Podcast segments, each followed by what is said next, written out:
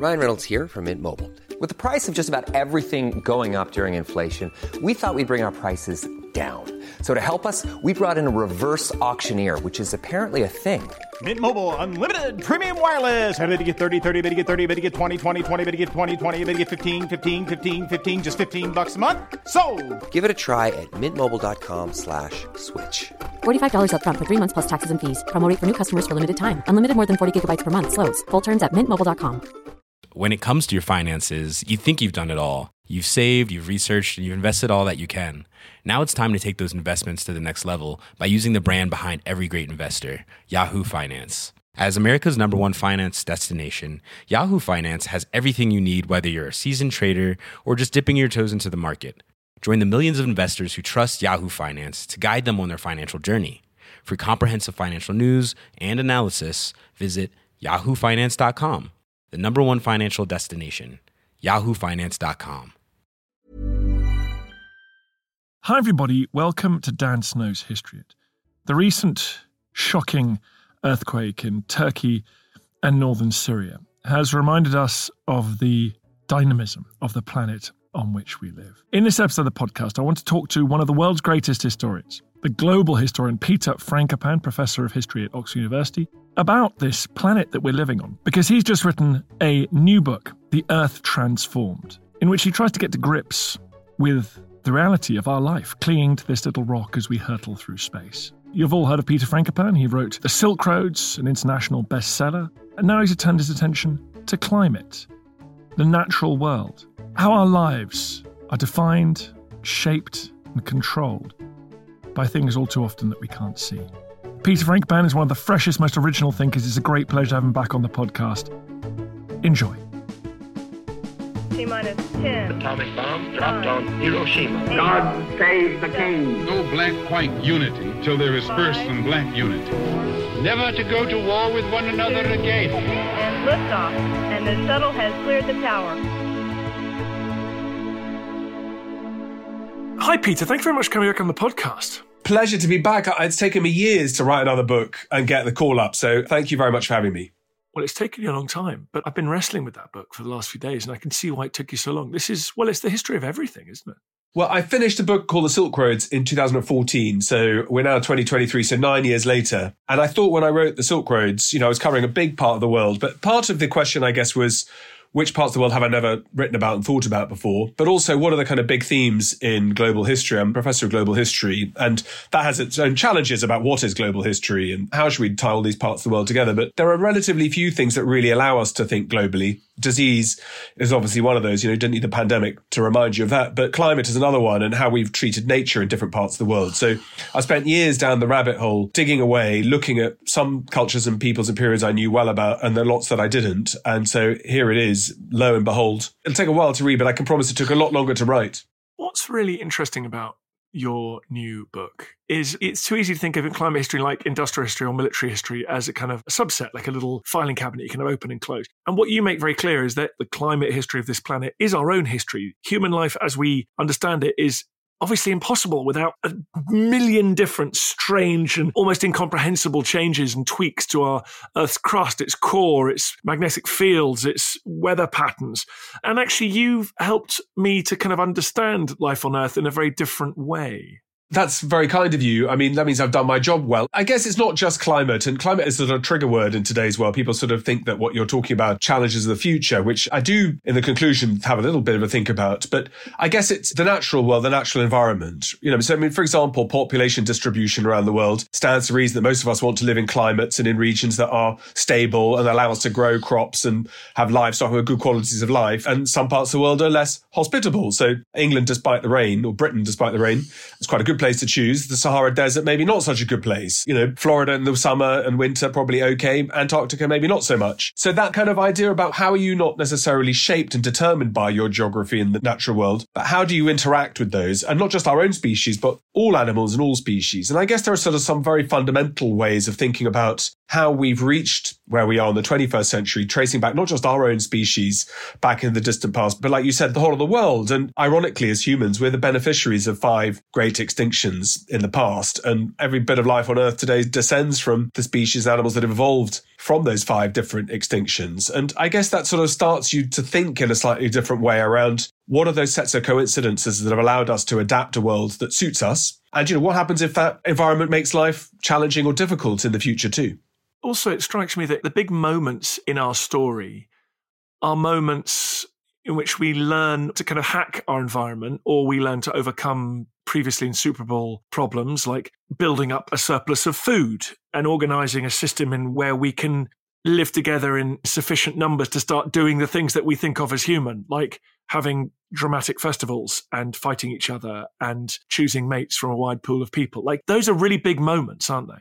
Well, the interesting thing is, is the first sort of major cities, I guess we'd call them, towns and cities, urban settlements, tended to grow up in regions that were quite plentiful with water for very obvious reasons, for hydration and for crop growing, but also they were ecologically constrained. So that means that you've got a very fertile bit of land, but actually around it, it's not that fantastic. So Mesopotamia is one example, the Nile is another, the Indus Valley, the Yangtze and Yellow Rivers in what's now China. And those all provide sort of cradles that force people together, but you can't expand beyond its footprint because it's too difficult to get water out of deserts, mountains, et cetera, et cetera, to grow things the same way you do. So when people are forced together in the past, that's enabled people to work out how to cooperate. And then things that follow from being constrained, which is you tend to develop hierarchies. You know, some people's houses in a better place than others. You develop social inequalities because you need property ownership. And so what happens five thousand years ago if you die? Should your kids inherit and take over your land? Should you divide it between them all equally, or just between the sons, or which sons? All those kinds of questions all flow from the fact that there's a finite amount of assets. And what past histories teach you is that when you overspill beyond your capability because there are too many of you, or you're unable to adapt, or climates change, which does happen in the past, massive volcanic eruptions in one part of the world can lead to the annual Nile flood failing, then suddenly you can be very exposed, and the size of your population, which has allowed you to build cities and city walls, suddenly becomes an Achilles heel.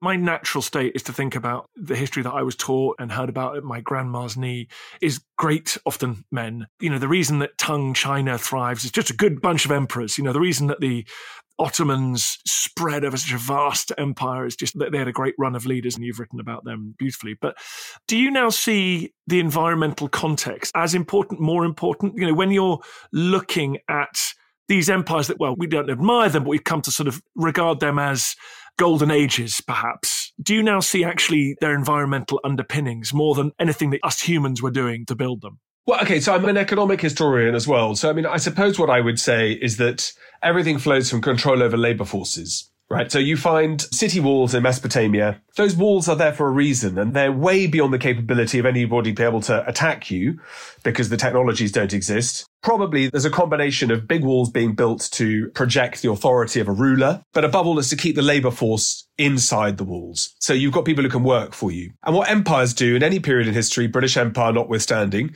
is to find labourers, coerced, slaves, or paid for, indenture or otherwise, prisoners of war, to do the hard work for you to generate profits. And what empires do is that they bring resource to the centre. All empires do the same thing. And typically those who are closest to the centre of power get the maximum amount of rewards. So I suppose it is absolutely right that great leaders, men and women, though great women leaders too in history, as history followers know very well, that the quality of decision-making is really important. But it's ultimately based on fundamentals around what resources can you control, what competition is there, and what are the ways in which mercantile interests, so in the early modern period, the English and the British are very, very good at people who are making money Money, to translate that wealth into greater rights. They're not interested in greater rights for most men and women, you know, for voting, for democracy, but they're good at stopping the king making stupid decisions. They're good at having parliament that meets and constrains military spending, that stops kings getting involved in really stupid wars in Europe that bad European rulers do all the time because they think it's prestigious and they have to spend a lot of money on equipping men and troops in the field. And what happens then is that those resources shift. So, for example, something that becomes very important in the seventeen and eighteen hundreds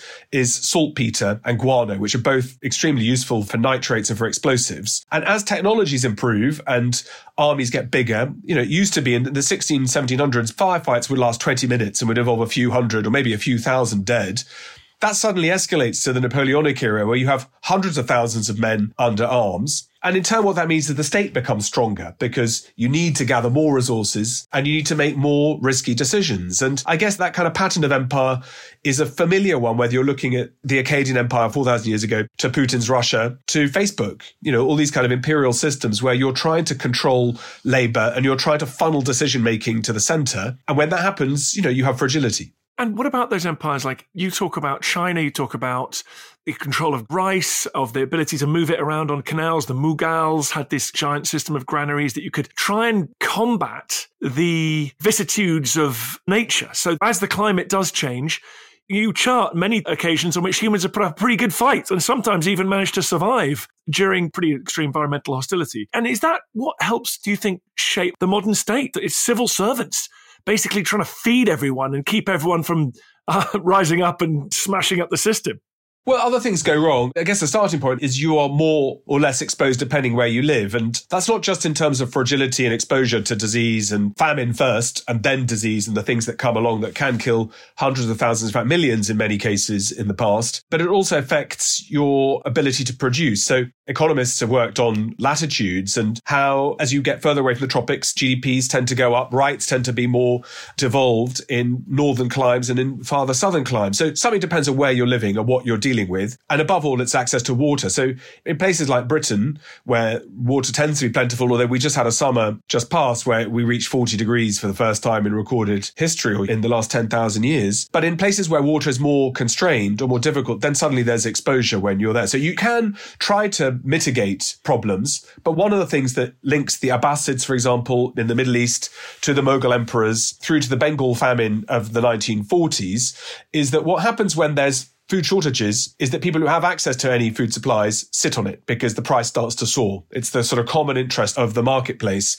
If there's demand that is greater than supply, prices go up. So if you're sitting on granaries, you want to keep them locked as far as possible so that the prices start to shoot up. So in many of these cases, in fact, it's human disaster. And Amartya Sen, who won the Nobel Prize for Economics, is the kind of master of this, is that often you can't compete against Mother Nature and, you know, you are doomed. But most of the time, it's human error. And those human Human errors go from bats in wet markets in Wuhan through to poor decisions get made. So Al-Hakim, one of the great rulers of Fatimid Egypt in ten oh seven, puts it very well. He says, if I find anyone who's hoarding grain, I'm going to bring them in front of me and personally decapitate them. Because the hoarding process of trying to get rich quick is something that drives marketplaces. And that's kind of one of the dark sides of empire, of mercantile interest, of trying to see how you can profit from the misery of others. And that has been something that our common ancestors have known for thousands of years. I'm talking to Peter Frankopan about this turbulent planet on which we live and what it means for us. More coming up.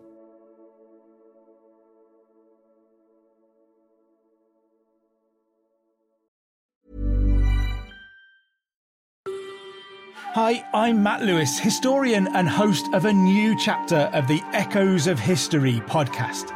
If you're an Assassin's Creed fan, and like me, want to be prepared for the launch of Assassin's Creed Shadows later this year, join us on Echoes of History as we head to feudal Japan to explore the real-life history that inspired the latest game from this legendary franchise. Learn about Yasuke, the African warrior who entered the trusted circle of Japan's most powerful warlord. Hear accounts of cultures colliding when Portuguese missionaries landed on Japanese shores, and follow Japan's journey through years of division and bitter warfare to unification at the dawn of the modern era. Make sure you catch every episode by following Echoes of History, a Ubisoft podcast brought to you by History Hit, wherever you get your podcasts. Hey, I'm Ryan Reynolds. At Mint Mobile, we like to do the opposite of what Big Wireless does. They charge you a lot, we charge you a little. So naturally, when they announced they'd be raising their prices due to inflation, we decided to deflate our prices due to not hating you. That's right. We're cutting the price of Mint Unlimited from thirty dollars a month to just fifteen dollars a month. Give it a try at mintmobile.com slash switch. forty-five dollars up front for three months plus taxes and fees. Promo rate for new customers for limited time. Unlimited more than forty gigabytes per month slows. Full terms at mint mobile dot com. When it comes to your finances, you think you've done it all. You've saved, you've researched, and you've invested all that you can. Now it's time to take those investments to the next level by using the brand behind every great investor, Yahoo Finance. As America's number one finance destination, Yahoo Finance has everything you need, whether you're a seasoned trader or just dipping your toes into the market. Join the millions of investors who trust Yahoo Finance to guide them on their financial journey. For comprehensive financial news and analysis, visit yahoo finance dot com, the number one financial destination, yahoo finance dot com. Why were medieval priests so worried that women were going to seduce men with fish that they'd kept in their pants? Who was the first gay activist? And what on earth does the expression sneezing in the cabbage mean? I'll tell you, it's not a cookery technique, that's for sure. Join me, Kate Lister, on Betwixt the Sheets, the history of sex scandal in society, a podcast where we will be bed-hopping throughout time and civilization to bring you the quirkiest and kinkiest stories from history. As promised, there will be... sex. Anne has said that Henry is not skillful in copulating with a woman and has neither vigour nor potency. And scandal. Everybody just descends onto this crime scene and it's being pulled apart by members of the public sort of as quickly as they can excavate the bodies. And moments which shaped society. Pointy boobs then became a thing and were still a thing into the nineteen fifties. What more could you possibly want? Listen to Betwixt the Sheets today, wherever it is that you get your podcasts. A podcast by History Hit.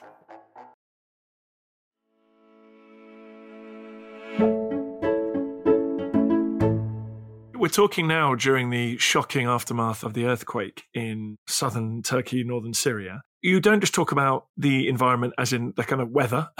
You also talk about the nature of life on this crazy little spinning blob of molten rock in this dark and frozen universe. And I'm so struck when you see the pictures of people in Turkey. This is a part of the world that is a place of great antiquity, a cradle of incredibly rich and impressive civilizations and empires. And yet it's also one of seismic activity and danger and threat. But the two are linked, aren't they? And that's what you say so powerfully. And you know, there's a reason that you don't get loads of great empires originating out of East Anglia.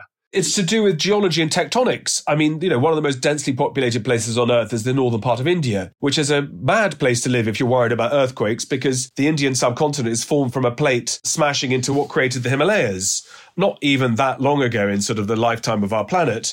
And what that did is it created the crumples that produced Mount Everest and K two and all the rest of it, and places that I know you've climbed or going to climb, having seen you on the telly do that sort of thing. But I think that what then happens is that you produce floodplains that are flat underneath, that in the good times produce water runoffs from the mountains that is great, the snow melts, that tends to have the flatness that comes with the compression of land that pushes upwards. And that's the same sort of profile in northeastern China too, and other major zones of seismic activities, is that people are drawn there not because they're stupid, it's because they're calculating the risk that on balance you have more good times than you have bad. The problem is those bad times, if you live in high-rise buildings that have regulations that have taken away or non-existent from the government, like has been the, clearly the case in Turkey and Syria, then suddenly you're creating mass tombs for people where the greed of property developers, the people living in twenty-storey houses that aren't properly pinned. But, you know, most places on Earth have worked out that there are geological risks, but money always, like water, finds the shortest course to action. So it's not a completely illogical place to live. It's how do you build if you live there? What kind of risks should you prepare for? And, you know, seismic activity is not necessarily that dangerous. dangerous in every single circumstance. A lot is to do with human error, like I said. And so places like Qom in, in Iran, which was devastated by earthquakes multiple times in the last two hundred years, these are the same places that we know about. They come back again and again and again. But the reasons why people are living there is because of the fertility of the soil, the water that's available, and the fact that for most of the time they are attractive places to live. It's just the one percent which, when it gets you, can kill, you know, probably in the case of Turkey, will end up in the hundreds of thousands, which is astonishingly cruel of a trick that nature plays by not understanding how to mitigate disaster and risk. And as you say, there's fertility, there's tectonic activity that you get seams of things like copper being thrust towards the surface and easy to be mined. And, and as you say in the book, you talk about the volcanic ash that's also very fertile, and I'm thinking about, you know, southern Italy around Vesuvius. There's people now still developing farms right up towards the summit of Vesuvius, and yet we know that will erupt. Yeah, and you know, there goes San Francisco and California and the San Andreas Fault. I mean, you almost couldn't think of a place that would be more dangerous to invest your life savings or to build businesses. But, you know, we see that, in fact, in the modern United States. So in a kind of belt, more or less of the southern third of the United States, By twenty fifty-three, according to some projections at current rates of carbon burn, the bottom third of the United States would be uninhabitable because it'll be temperatures of above fifty degrees centigrade in the summer months. And currently about one hundred million people live there. And so you would probably think that if you heard that, you'd be thinking about maybe moving to Vermont or Maine or Canada or somewhere else. In fact, people are migrating into that area. And it's the same thing with floodplains in Florida. There are more people moving into floodplains in Florida than are moving out, even though, in fact, the last few days we've had the chief executive of Lloyd's Insurance saying that Florida is almost at the point of being uninsurable now because of sea level rises and the risk and the costs of the big hurricanes that come through every year. So people's decision-making is not necessarily always logical. And it's partly because they don't understand what the risks are, partly because you think there's something about, I don't know whether it's faith or whether it's blind judgment to think that you can beat the odds, but you're gambling that the upside is going to be better than the downside. But probably that's not the right equation to try to match. And despite the southern U S states and Florida not being particularly famous at the moment for places where the state itself is regarded very highly, I wonder whether, reading a book, I was so struck by how the state itself evolves, doesn't it? Because we try and build something to keep us safe from this crazy bloody planet that we're living on. And because I love the eighteenth century, you always used to talk about the fiscal military state developing. Oh, the states have developed in order to wage war in Europe.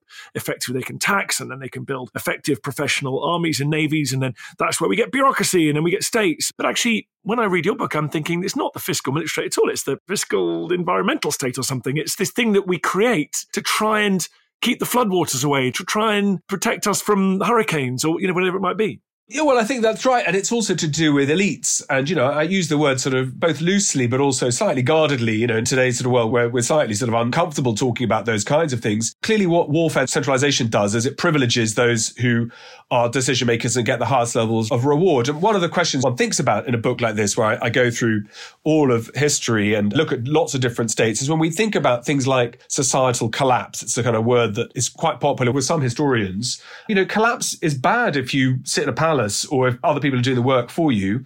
But it's not completely clear if you're working in a field whether the fact that, you know, temples aren't being built or maintained or the city walls start to fall down, you know, in what way is that actually worse for the majority of the population? You know, does it really matter? But I think that that kind of idea about how states start to centralise and professionalise in the seventeenth, eighteenth century has all sorts of downsides. I mean, there are losers in that equation who vastly outnumber the winners. So for every sort of country house that gets built off the proceeds of transatlantic slavery, of cotton, of sugar, of globalization, even in the post-slave world, those benefits aren't equally shared out. And, you know, you see things in the modern world, the amount of investment that goes into clean energy in Africa, for example, it's about one percent of global investment, even though, you know, Africa could solve most of our energy needs altogether if we got our acts together and worked out how to put solar panels in the Sahara Desert. So I think that that kind of idea about inequality is a fundamental part of any state, of centralization, and of any kind of military elite, which, of course, is all a male world where it's men fighting each other and rewarding bravery and putting up statues of fallen generals. And, you know, obviously that's an important part of how we look at history for obvious and important reasons. I'm not saying that to belittle it, but I do think that that way in which you try to think, what is it that people are actually fighting over and who's doing the fighting and what are the resources that are at stake poses a whole different set of questions. Well, aren't we sort of hoping that the state will protect us as the state was able to redistribute grain in, in some of the empires you talk about in times of famine? Aren't we sort of all desperately hoping that the state is going to take moon dust and inject it into the atmosphere and all of the solar energy will bounce off the moon dust? Aren't we hoping that the state's going to start getting carbon out of the air? We all need the state to protect us, don't we? We can't rely on Elon Musk. I think we can't rely on Elon Musk, even though I'm sure he's a regular subscriber to the podcast. I come on and have a chat with you and him. If he is, Elon, let us know. But I think that is how we have taught history to think about the states as protective, fighting defensive wars that save us from the horrors of Nazism and so on. And obviously, very good reasons for that. Actually, states are predators, you know, and you can look at the Soviet Union for that. You can look at Nazi Germany for that. You can look at the slave-owning world of Britain for that. And it's relatively recent, the idea that states are benign and make good decisions that support everyone. I mean, look at the communist world of China under Mao. Look at how elites tend to never privilege other people. When you say we look for the state to save us, you know, one hundred years ago, women in Uzbekistan were allowed to vote before they were in Britain. At my own university at Oxford, women only been allowed to get a degree for the last hundred years. So when one talks about the state saving people, it's never saving everybody. It's saving some people. And, you know, that Republican model of how the state should be smaller and smaller and do less and less and less is this moment the existential question in the United States? You know, should the state be invisible and not doing anything, or should it be protecting you? And you only need to look at military expenditure to see how our demands are out of sync with what we want to put into the pot ourselves. So here in the U K, we're having lots of discussions around lower taxes at the moment, but we've got a defence budget that is woefully short of what it needs to be for a dangerous, troubling, difficult world of Russia, potentially China, North Korea, non-state actors, et cetera. And so it depends what it is that we want. But I think that that discussion that we've had in the democratic world, we're coming towards the end of the Fukuyama version of the end of history, liberal democracy triumphs, because we're very aware that if a state did its job well, we wouldn't have to be worrying about levelling up. You know, we wouldn't be tearing our hair out to come out of the European Union, or we wouldn't be trying to stop the Russians bombing maternity hospitals and blowing up civilian infrastructure in Ukraine. But states behave typically very badly. And to think that states are always enlightened requires quite a few leaps of faith. I think if you study history like I do, one tends to think in terms of inequalities and who is feathering their nest best. And it's never people at the bottom of society. So it's trying to marry that, I think, into therefore, how does that sit alongside resources, the big climatic changes, the little Ice Age, for example, the rise of the military states, and the way in which history itself starts to get written in different kinds of ways as the state becomes more powerful and stronger. It's no coincidence that the school of history that looks at individual men becomes stronger, more pronounced and more determined from that point onwards. Peter, tell us some other ways. You point out whether it's pandemics. There are many examples in your book of things that we compartmentalise, like the Black Death, which actually are entirely because of climactic and environmental change around us. You know, so for example, with the Black Death, I mean, what's difficult about conversations like this, I promise you, dear listeners, that, you know, we're talking in very general terms, that the book is very strong on the specific and on details. But, you know, for example, on the Black Death, the trigger on how that actually works is probably around volcanic eruptions, about sixty years before the Black Death kicks off in Europe. So in about the twelve sixties, twelve seventies, it looks like there are geophysical changes along the steppes and along the disease environment, particularly of the marmots. What Black Death and pathogens or plague needs, it needs transmitters to be able to connect people together. And the great connectors in this period in history are the Mongols, who, despite how we think about them, are free trade liberals. They're very keen to reduce trade barriers, goods flow backwards and forwards, and so too do the diseases and the pathogens that follow them.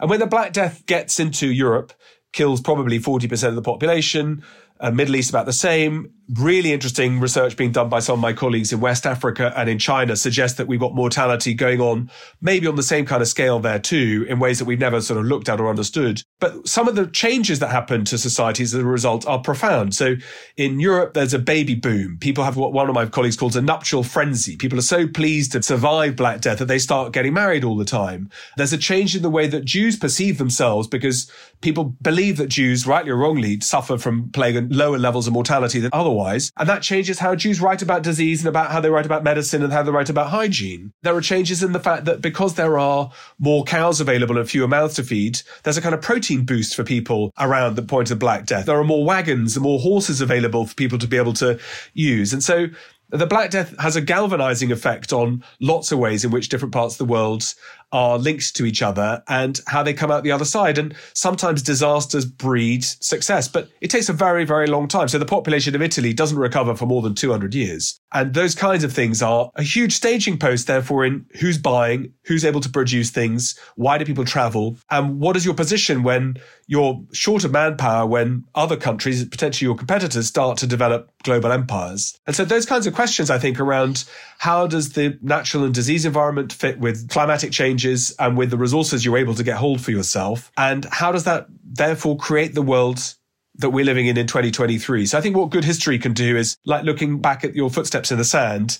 It can't show you where you're going, but it shows where you come from. And I think doing that in a different kind of way, of not just through the battles and the kings and the people we're familiar with, or even the regions and places that we're not familiar with, but in a way that connects us all together, is hopefully what the book will show those who are able and willing to give it a chance. Listen, while I've got you, give me one more example. Give me a volcano example. Talk about an event that binds everyone together. Our lives have been, and our ancestors' lives have been fundamentally changed by events that have taken place literally on the other side of the world. Well, there was a volcano that erupted in Tonga last year that has injected so much water. It was an underwater volcano, so much moisture into the air that it has a measurable effect on how much the planet has warmed since. So we all saw those videos and thought, thank God not that many people died, that the tsunami effects weren't too bad. Tonga was badly affected, but, you know, it could have been a lot worse. And, you know, thank God it was underwater, and, you know, our volcano is quite fun, and probably have a film with Daniel Craig or Piers Brosnan in them quite soon. And I love those films. But volcanoes are the kind of secret way in which we're at the most at risk, I think, globally in the coming decades. We're overdue a really big volcanic eruption. And some of these ones are many hundreds, if not thousands of times greater in magnitude than the Hiroshima nuclear bomb. So those kinds of things make our climate change discussions potentially irrelevant. And there are many, many, many magnitudes of probability greater than an asteroid strike, or probably even than Putin launching his nuclear bombs. So I think that the way in which we are super fragile from the natural world, it's important. And in fact, the U S Geological Survey that's keeping an eye on the biggest volcano in Hawaii has warned that if we're not ready with our volcano response plans and how to understand the consequences, then we're paving our own path to disaster. So volcanic eruptions in the past have been hugely significant, particularly kind of machine gun effects that have always been involved in big pandemics. The pandemic of Justinian, as it's known, in the sixth century, all directly connected to a series of volcanic eruptions all going off around about the same time. The volcano in Laki in Iceland causes a solidification of Egypt that helps stultify political elites and stop any form of democratization or sharing of power that lasted for two hundred fifty years. So these things are really important to pay attention to. And I think we're too busy watching what it is that Boris Johnson might do next, or Liz Truss, or whoever the most recent last prime minister was. We should be paying attention to that natural world that is shifting very, very quickly and very dramatically around us. And, you know, at the start of the book, I'd give some of the materials written by our scientist colleagues writing about what is actually going on with bird life, with amphibian life, with marine life, and the ways in which territorial taxa and land plants and animals are moving away from a global warming world. You know, it's enough to chill the blood. And we should be paying more attention than just to the people who are gluing themselves to paintings in art galleries, because the stuff that we're facing is not just existential, we're baked in. I mean, it's too late. We should be working through what are the consequences in the next five, ten, twenty, thirty years. Our children, you know, are going to have to face all of that. And studying history is quite an important way of opening the door to realizing what some of those things that people who've gone before us have had to deal with, because they're going to deal with something similar but much worse. Peter Frankopan, I can't decide whether to enjoy your scholarship for its brilliance or whether to just put the whole thing down. Imagine the softest sheets you've ever felt. Now imagine them getting even softer over time. That's what you'll feel with Boll and Branch's organic cotton sheets. In a recent customer survey, ninety-six percent replied that Boll and Branch sheets get softer with every wash. Start getting your best night's sleep in these sheets that get softer and softer for years to come. Try their sheets with a thirty night guarantee. Plus, get fifteen percent off your first order at boll and branch dot com. Code BUTTERY. Exclusions apply. See site for details. When it comes to your finances, you think you've done it all. You've saved, you've researched, and you've invested all that you can. Now it's time to take those investments to the next level by using the brand behind every great investor, Yahoo Finance. As America's number one finance destination, Yahoo Finance has everything you need, whether you're a seasoned trader or just dipping your toes into the market. Join the millions of investors who trust Yahoo Finance to guide them on their financial journey. For comprehensive financial news and analysis, visit yahoo finance dot com. The number one financial destination, yahoo finance dot com. Go out in my garden, watch the sun go down, hug my wife and kids close, just drink a beer. I'll join you if you've got a spare beer, or wherever you are, I'll come and find you and I'll share that with you. Nothing beats a cold beer. And I do think, you know, my wife is very careful and clear to always say we need to be optimistic and brave rather than throw our hands up in the air. But there's nothing wrong with being pragmatic as long as you're realistic. And if the study of history teaches you anything, it's not to romanticize the past and not to catastrophize the present and the future. It's to face up to what's in front of you and get on with it. I hope some politicians listen to that. Thank you very much, Peter Frankopan. The monumental new book is called The Earth Transformed, An Untold History. Go and get it, everybody.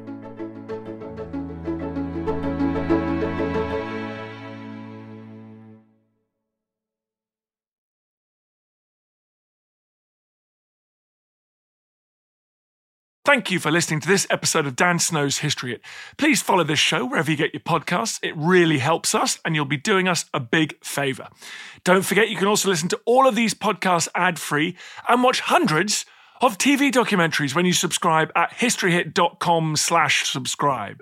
As a special gift, you can also get your first three months for just one pound a month when you use code Dan Snow at checkout.